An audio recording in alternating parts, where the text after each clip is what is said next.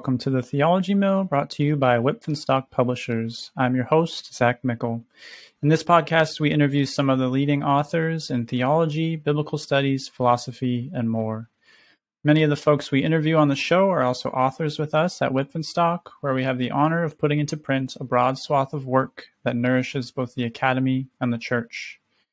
On this episode, I interview Dr. Layton Friesen. Dr. Friesen is the academic dean at Steinbach Bible College in Manitoba and formerly served as the conference pastor of the Evangelical Mennonite Conference of Canada. He is also the author of Secular Nonviolence and the Theodrama of Peace, Anabaptist Ethics, and the Catholic Christology of Hans Urs von Balthasar.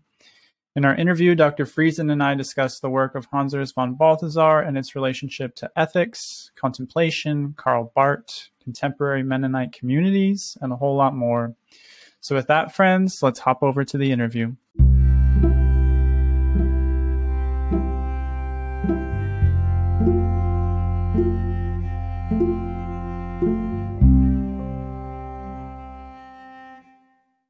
Let's jump into Balthasar. Um, let's start with what impresses you the most about him as a theologian.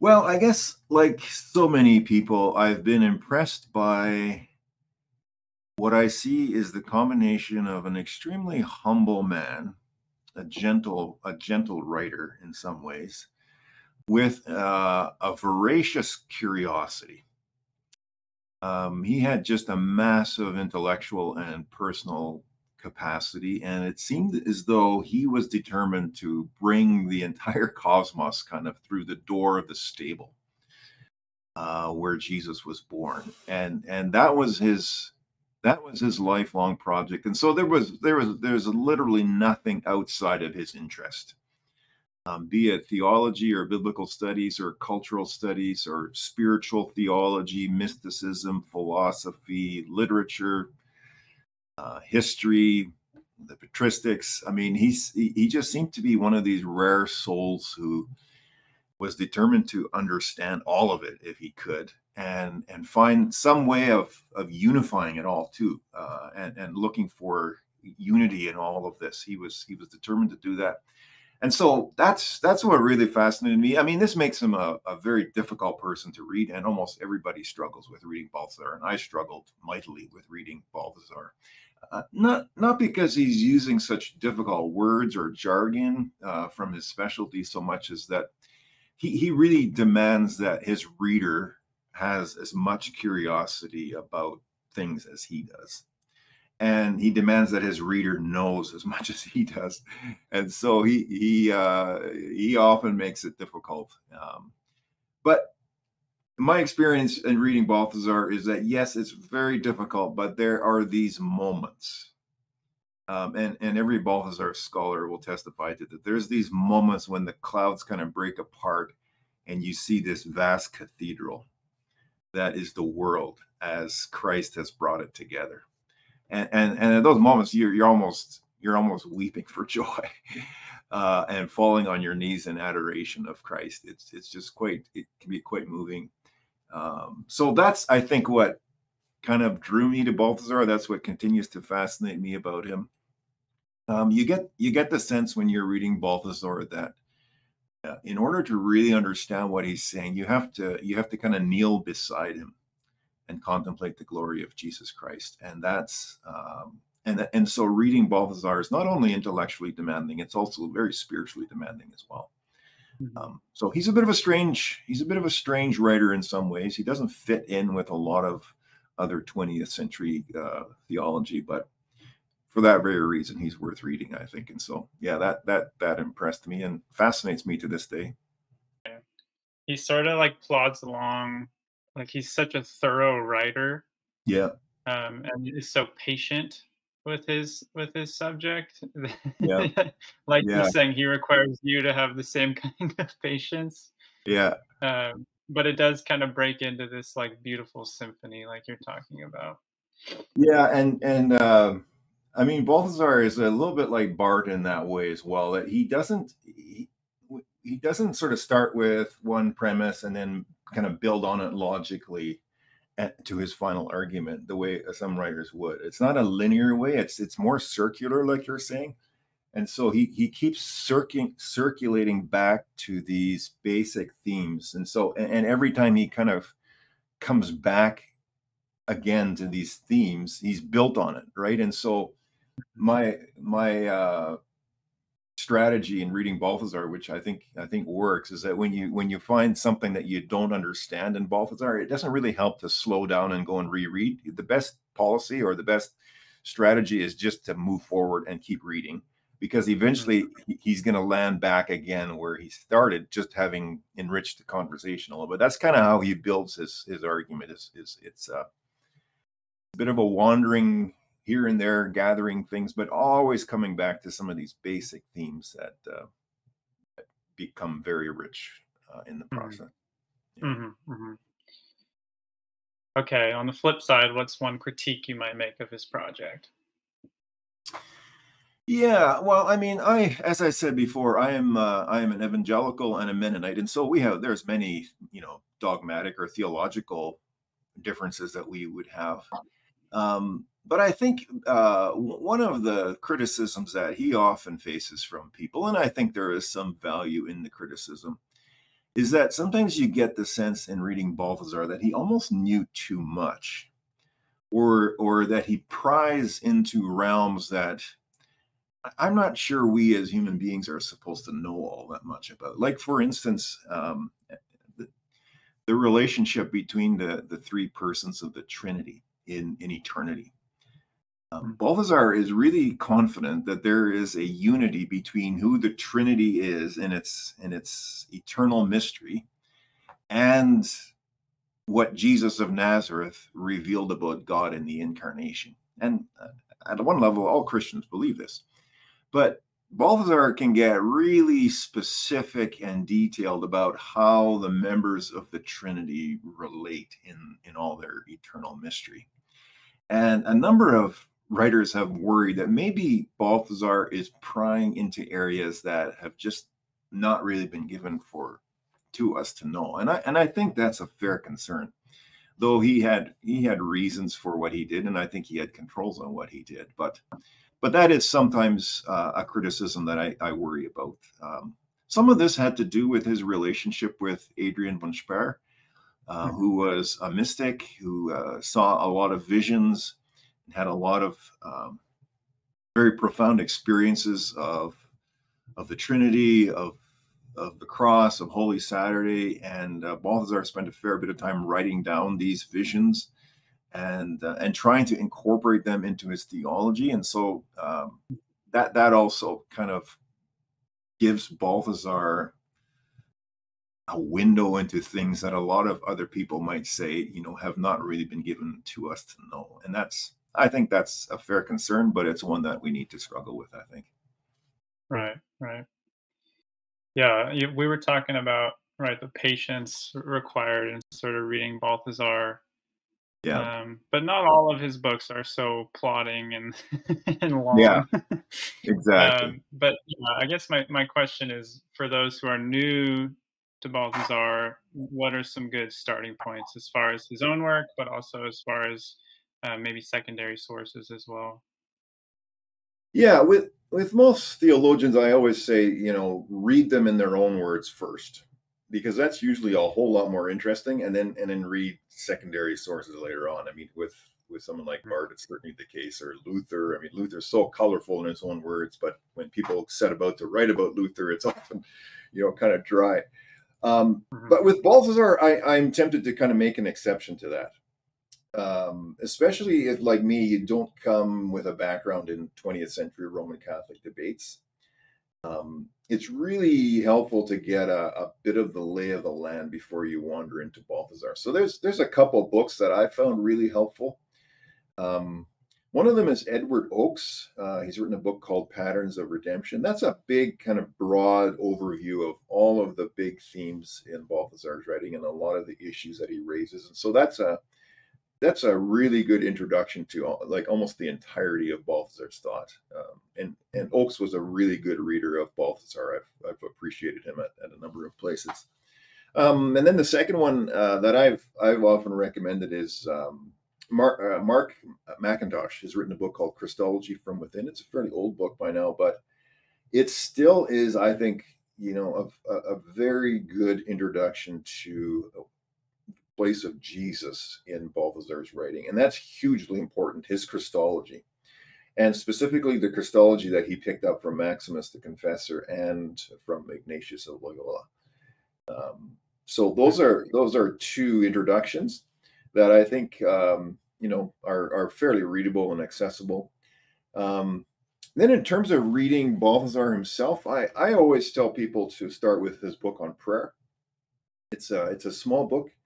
It's uh, it's it's meant to guide people in contemplation and how they uh, they relate to Jesus in prayer.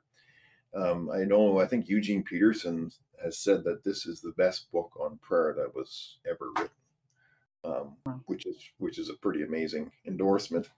Um, so that's that's a good that's a great book to start with. The other the other one that gets into more of the stuff that I deal with in my dissertation, an introduction to a lot of that stuff, is a book called Engagement with God. It's uh, a book that Balthasar wrote that was it's kind of a, a you might say it's a common man, a common person's uh, version of his Theodrama, which was uh, uh, the second part of his trilogy, um, which is much more extensive. But uh, Engagement with God is a small book again, and it describes uh, Balthasar, uh, Balthasar's whole view on freedom and the relationship between God and the world, and how God gives the world freedom and engages with the world. Um, so that's that's another another uh, book that I think is fairly accessible. And nothing is easy when reading Balthasar, but it's these are books that that one can start reading and begin to see sort of the some of the basic themes and patterns that come up in in Balthasar's in Balthasar's thought. Mm-hmm. Yeah, yeah. Okay, what's your personal favorite book by von Balthasar and why? Well, that would probably be uh, the book on prayer. I mean, that was the first book that I read, and so uh, I think that will always have a special place in my library and and as I continued reading other books by Balthasar, the more I learned about him, the more I came to see that all of his theology sort of comes home in his book on prayer. It's uh, it's really a bottomless reflection on what it means to contemplate Jesus, to see to see Jesus, and then to respond to Jesus. Um, of course, I've been very interested in Balthasar and his thought on ethics and the important thing here is that for Balthasar, ethics kind of flows out of contemplation. As, as we look at Jesus, as we adore the manner of living that he had before his Father and before the world, you know, our hearts are transformed and, and we're moved, we're motivated to get up and follow this Lord. And so, even to think about ethics from Balthasar's point of view is to first talk about prayer and so I I think that uh, that book has been pretty foundational in my appreciation of Balthasar, even even though in my own book I don't write much about uh, mm-hmm. about his book on prayer. Right, right. Yeah, you had mentioned earlier um, how you were a Mennonite pastor and you you didn't know many other people um, in your kind of in your circles who were reading Balthasar. And also yeah. in your book, you mentioned, and right, that you're the first Mennonite theologian to treat von Balthasar's theological project that you knew of. Yeah. Um, so I'm curious, kind of, what led you to study Balthasar? Well, I have to admit that back in grad school, um, the thing 20 years ago, the thing that really kind of piqued my interest was his cool name. Um, I mean, how many 20th century writers can can trot out a name like Hans Urs von Balthasar?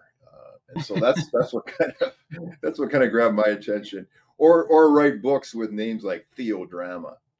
Uh, right, so, right. so that there's a certain kind of cool factor there, I guess. But but I think what convinced me to study his work during my doctoral studies uh, was the way he struggled with what it means to follow Jesus in a modern secular world uh, a modern secular world that is, on the one hand, absolutely fascinated with Jesus. In some ways, our world can't look away from this man on the cross.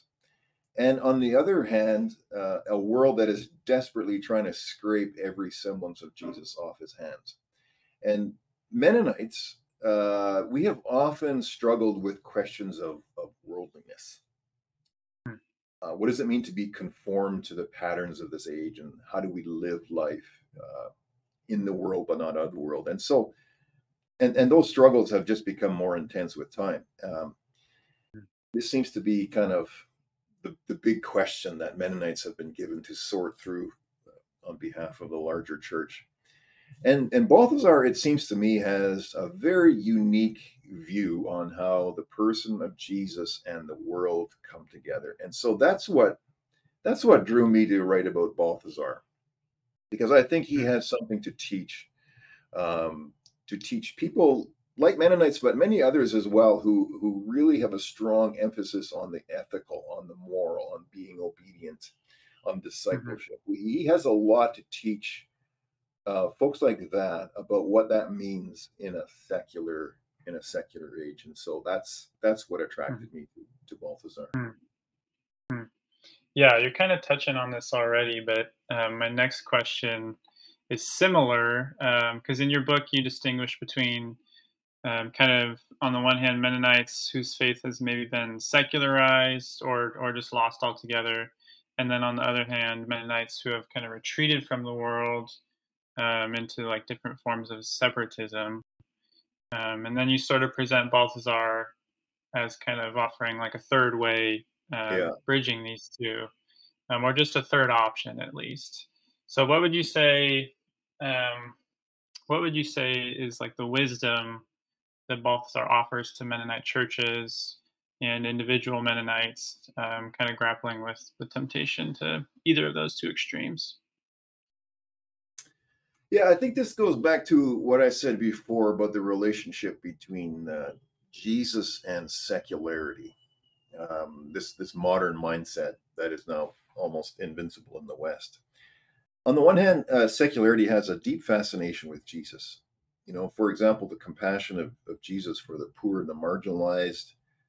Um, this is an example. These are these are aspects of Jesus's teaching that secularity is built upon. But on the other hand, um, secularity has been deeply suspicious of Jesus and tries to get away from uh, the, the one sort of basic conviction that drove Jesus forward, and that is that is his love and surrender to God the Father. The secular age has uh, that we live in has often seen this as being far too narrow, far too focused on self-sacrifice. Um, it's it's just not good for people. Hmm. Um, secularity kind of begins with human experience with with kind of evaluating all reality by how it fits with our experience right now. And uh, and and this doctrine of self-sacrificing oneself for for god um, is just seen very suspiciously so on the one hand there's there's so much within secularity that is so christ-like but at the at the other on the other hand there is so much that is completely antithetical to the way that jesus lived his life. And that makes it very difficult to live like jesus in the modern world. And Mhm. and mennonites i think have gone in three directions on this actually. I think there's sort of the more progressive liberal option um, that has tended to teach you know those aspects of nonviolence that that any kind of good progressive secular person would agree with. And the temptation here is actually to kind of leave jesus behind. Jesus doesn't really form the the foundation for this anymore um, because in a secular world you just don't need jesus to form that foundation. But then the second uh, option and this is more of the, the conservative mennonite one that you might see more with amish or hutterites is to say that you know we can live like jesus but we can't live like jesus in the world. And so let's Mhm. let's withdraw into these close-knit enclaves of the pure, of the pure church. And then the third one that i think is is is maybe more of an evangelical mennonite uh, option and that is is to say that let's let's focus on christ's relationship to the father. Let's take his message out into the world but let's leave behind his ethics. Let's not focus so much on his way of life and so uh, none of these options of these three options really follows the whole jesus with the whole of life into the whole of the world. And and, and here i think um, the mennonite experience is kind of a microcosm of a dilemma that the larger church has in the secular world. And balthasar struggled with all of this. I mean, this this is exactly the question that drove so much of his his writings. On the one hand, he could be he could be fiercely anti-modern. Um, he viewed the modern age as, but on, but on the other hand, he he saw the modern age as as presenting a, a kind of an opportunity actually for a new kind of discipleship. And so he had a bit of an ambivalent view of the modern age. And his response to this dilemma that I've just described here was kind of threefold. Uh, first of all, we start with contemplation, um, by which he meant kind of a real, live, vibrant, kind of day to day beholding of the Lord. And so Christians are those who track Jesus. Uh, we're not just sort of charting our own path or constructing our own ideas. We we cannot you know, sever some principle from Jesus and then live on that principle alone apart from the life of Jesus. And so that's the first thing is that you start with revelation. You start with beholding the glory of the Lord as it appears to you and as it appears in the world. And then the second thing for Balthasar was the presence of the Holy Spirit.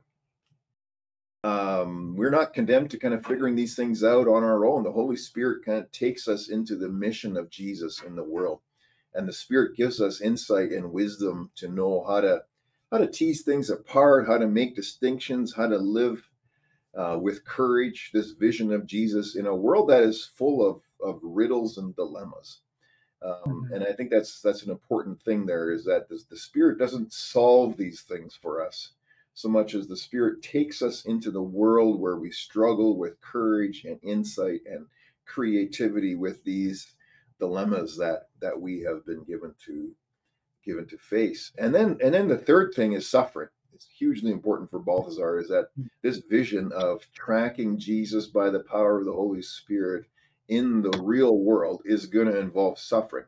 And and suffering not only just in the sense that the world is going to persecute us, but suffering in the sense that we, we're just not going to know all, we're not always going to know how to fit everything together we're often going to struggle to to to do what Jesus wants us to do in the world, and so that's a that's a form of of struggle that I see throughout Balthasar in uh, in so many ways, and so that's that's kind of I think how Balthasar would say we live as followers of Jesus in a secular world. We we we we, we track Jesus in, in a very explicit day to day kind of kind of way we we live by the power of the holy spirit and then we expect a certain kind of ambivalence and difficulty and and even and even suffering um, mm-hmm. and so that i think i think that actually and i get into this a fair bit in my book I, I think that actually matches a much earlier form of anabaptism that goes back to the 16th century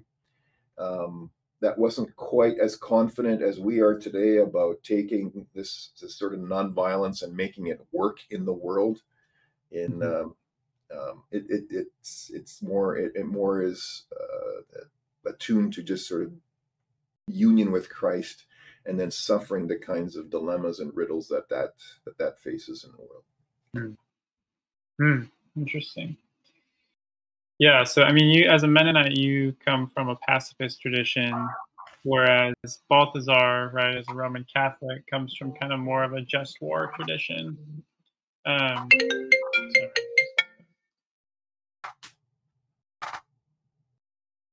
um, where was I at? Uh, yeah. yeah, yeah. So you're coming from kind of more of a pacifist tradition. He's coming from more of a just war tradition. Um, so and I know you deal with this in your book, but would you describe both of them and kind of why or why not? Uh, and then just more generally, how would you describe kind of his theology's relationship with violence? Yeah. Uh, are you still hearing me pretty good? Yeah.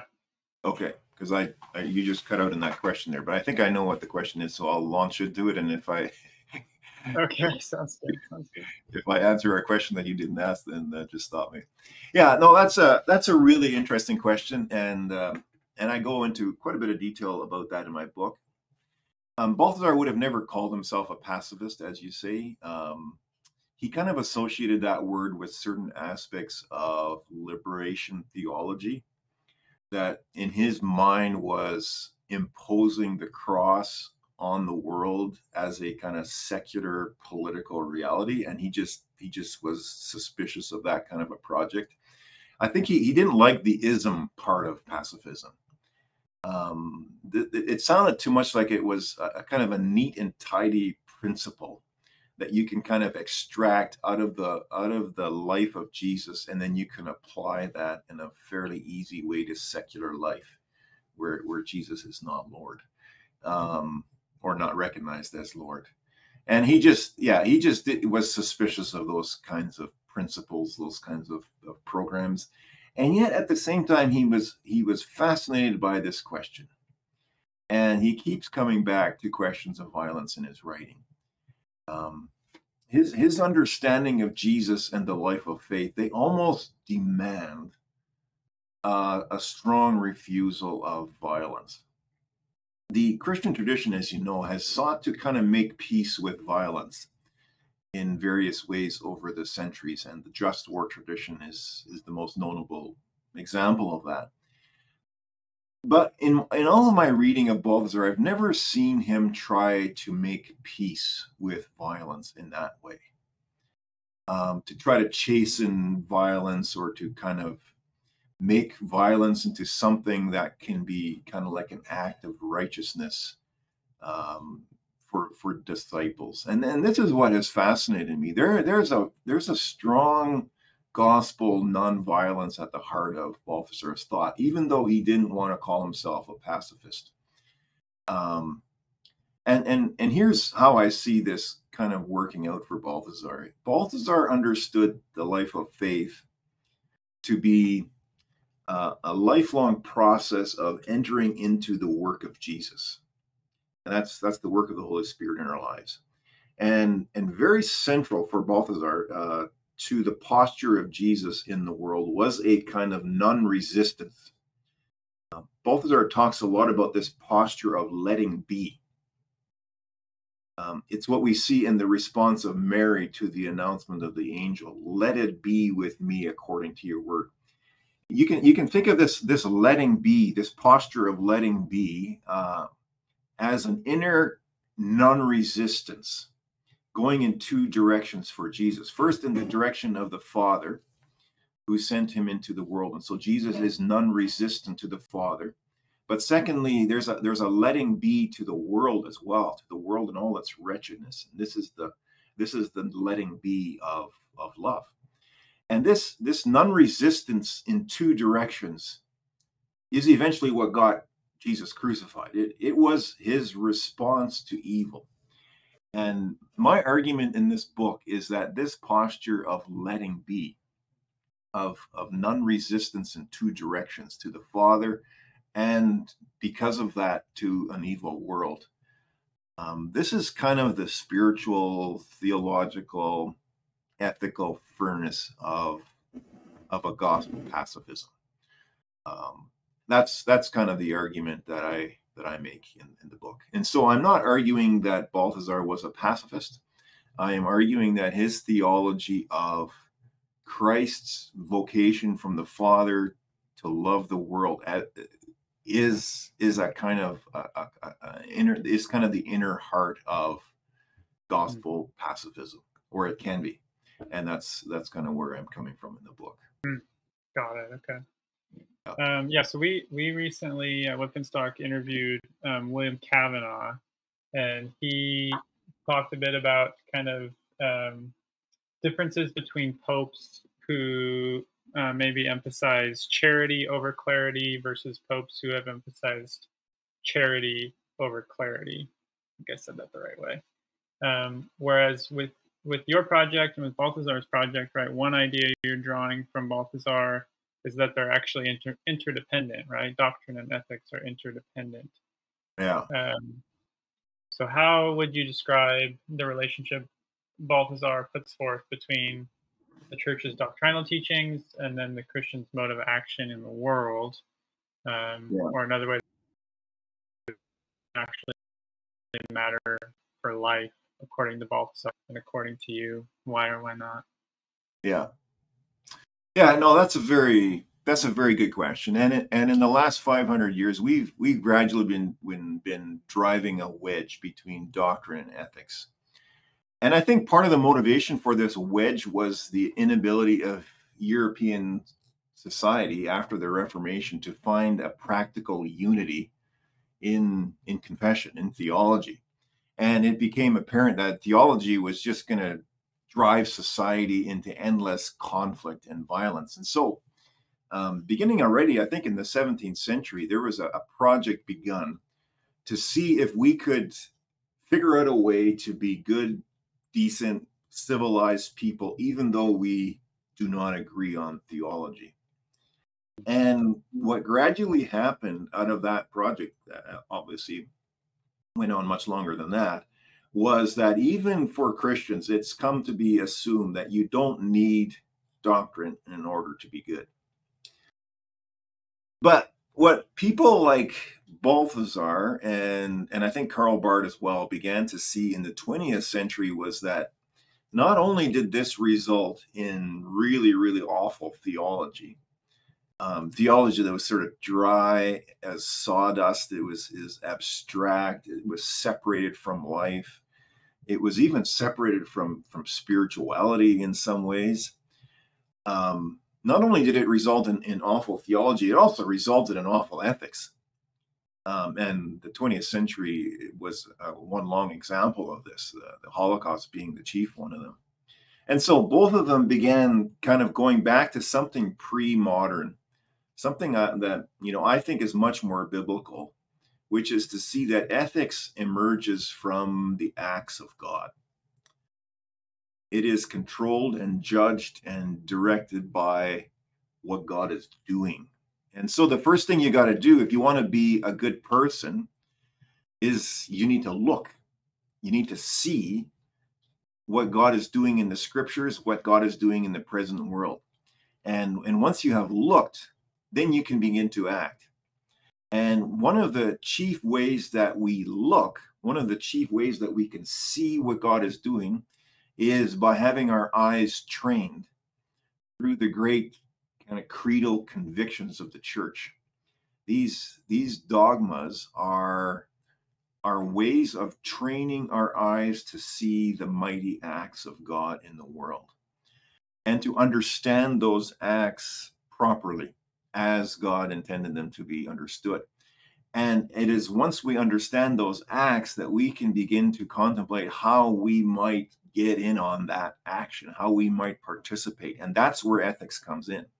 And so to become a godly person, you first need to contemplate the acts of God and understand them correctly, and then think about how we are going to get in on that, how we're going to participate in those actions and what that kind of life would look like. And so that's that's how I understand Balthasar to be to be coming at ethics and how he is uniting kind of dogma and ethics into into one into one whole and so these these dogmas the, the, the, these convictions of the christian church they're not just sort of timeless propositions they're actually descriptions of what god has done for us in in the history of salvation and uh and that gives us then the the foundation for for thinking about ethics Sure. Okay, so let's jump to our last question, uh, which is the relationship between Balthasar and Karl Barth. So, how would you yeah. describe between kind of the giant of Catholic theology and theology in the 20th century? How did they influence each other, and what were some of their main um, agreements and disagreements? Yeah. Um, actually, the, there's a really good book that's uh, been written on this, um, and that's Saving Karl Barth by D. Stephen Long. And so I'd encourage anyone to read that book if you want more uh, in-depth discussion about their friendship. Um, Balthasar and Barth were were great friends for much of their lives. They both lived in Basel. Um, apparently, they would vacation together um, or get together to play piano and listen to Mozart. They both loved Mozart. Um, we know that Balthasar read a whole lot of Barth. He was a great fan of Barth's writing, and whenever Barth would put out another version or another uh, volume of his church dogmatics, and Barth would uh, would snatch that up and and would be would be reading that. Um, it's not really that clear that Barth read as much of Balthasar, which is kind of an, unfortunate. Um, but they shared a they shared some basic instincts, which I shared earlier, and and that basic instinct is that we start with the revelation of God rather than human religious experience. That was a basic conviction that they had, and so that they they they both they were both fighting against certain kind of Schleiermachian privileging of human experience that in their minds had created a lot of mischief in theology and in culture. And so they both uh, worked very hard against that. But they also had their differences, and these were pretty fierce as well. They, they had a lifelong dialogue that's been really interesting. Um, because of the, the track record of liberal Protestant theology in the 19th century, Barth wanted to have absolutely nothing to do with natural theology. Any kind of natural connection between God and humanity, he, he was suspicious of anything like this. He thought this would inevitably become idolatry because as soon as there was some kind of natural connection between God and humanity, humans would would sort of have their own path to God, and grace would no longer be needed. And so, on on one level, who could blame him? Uh, Barth had seen where this kind of idea would lead in liberal in the liberal German church with the Nazis and etc. But but Balthasar saw things a little bit differently, though he had some of the same concerns. Balthasar had a stronger sense that God had created the world, and so that so that the world could serve as a divine revelation for for Balthasar, creation is not a secular thing. It's actually created by God, which of course Barth would have agreed with. But but Balthasar had a stronger sense that because the world is created by God, because God has saved the world, it is possible for us to to understand creation, understand culture, understand the human spirit as revealing some things uh, about God and that this is not necessarily just idolatry. Um, but this was uh, this was a basic debate that they argued about till the very day that they uh, till the day they died, and um, I don't think they ever resolved it. And, and theologians are actually still debating about this. I just read an article last night about uh, about this debate, and and so it keeps going on. Um, but nevertheless, they remain friends, and this is a this is the this is a fascinating story. Uh, I'm told that near the end of his life, Barth was attending a Catholic church every Sunday, and so maybe he did learn something from Balthasar after all. But uh, but yeah, it's an interesting friendship. Hmm. That's that's that's so funny. I didn't know that little fact about Barth. Um, well, I think this is a great place for us to wrap up. Um, yeah, it's been a really rich conversation. I just want to say thank you for taking the time.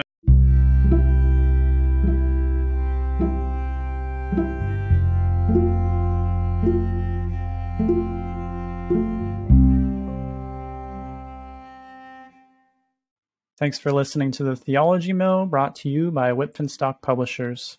If you liked what you heard and would like to hear more, you can subscribe to our show where we have a lot more content coming your way. I'm your host, Zach Mickle, signing off on this episode of the Theology Mill.